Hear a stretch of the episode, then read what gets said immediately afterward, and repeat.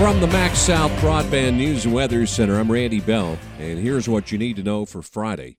School has just started, but the state test scores are already in for last year.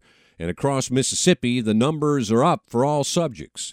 Nancy Loome with the Grassroots Education Group, the Parents Campaign, says it's a testament to the state's teachers for working hard to overcome the challenges of the COVID pandemic. Our teachers have really done an extraordinary job of moving our children forward despite some really difficult circumstances. She says the schools benefited from relief money the federal government provided, and now it's time for the state to step up to the plate. If we want to make sure that Mississippi children meet their full potential, we have got to provide them the resources we know they need. The highest test scores among the local school districts were in Neshoba County, where 79% of the students tested in the top two levels, proficient or advanced, in history. 78% in Algebra 1, and almost 78% in fifth grade science. In the Attala County schools, the highest scores came in biology, with 68% of the students testing proficient or advanced, followed by 62% in third grade math and just under 62% in fifth grade science. Kosciusko's students scored highest in Algebra 1 with 62% at the top two levels.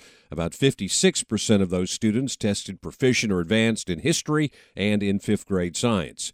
In the Philadelphia schools, almost 62% tested in the top two levels in history, with 59% in fifth grade science and 55% in biology.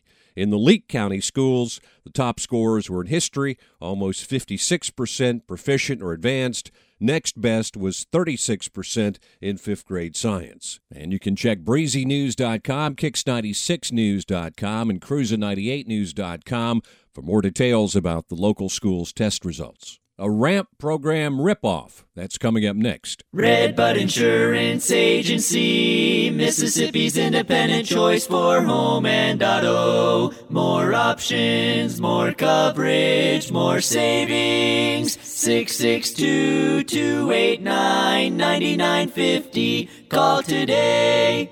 Governor Reeves has taken a lot of heat for his decision to end a federally funded program providing rent and utility assistance.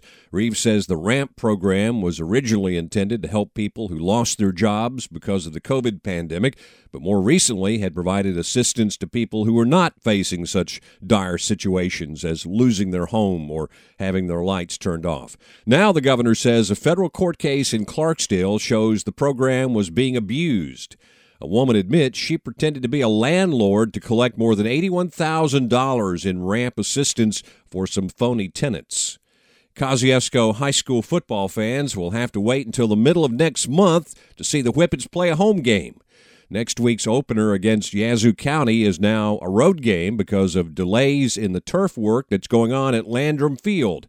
That, coupled with the September 9th game against Lewisburg also being shifted to a road game, means the Kosciusko will play only three of its 10 games at home this season, beginning with Choctaw County on September 16th. Find the latest news and weather online now at breezynews.com, kicks96news.com, and cruisin98news.com. From the MaxxSouth Broadband News and Weather Center, I'm Randy Bell.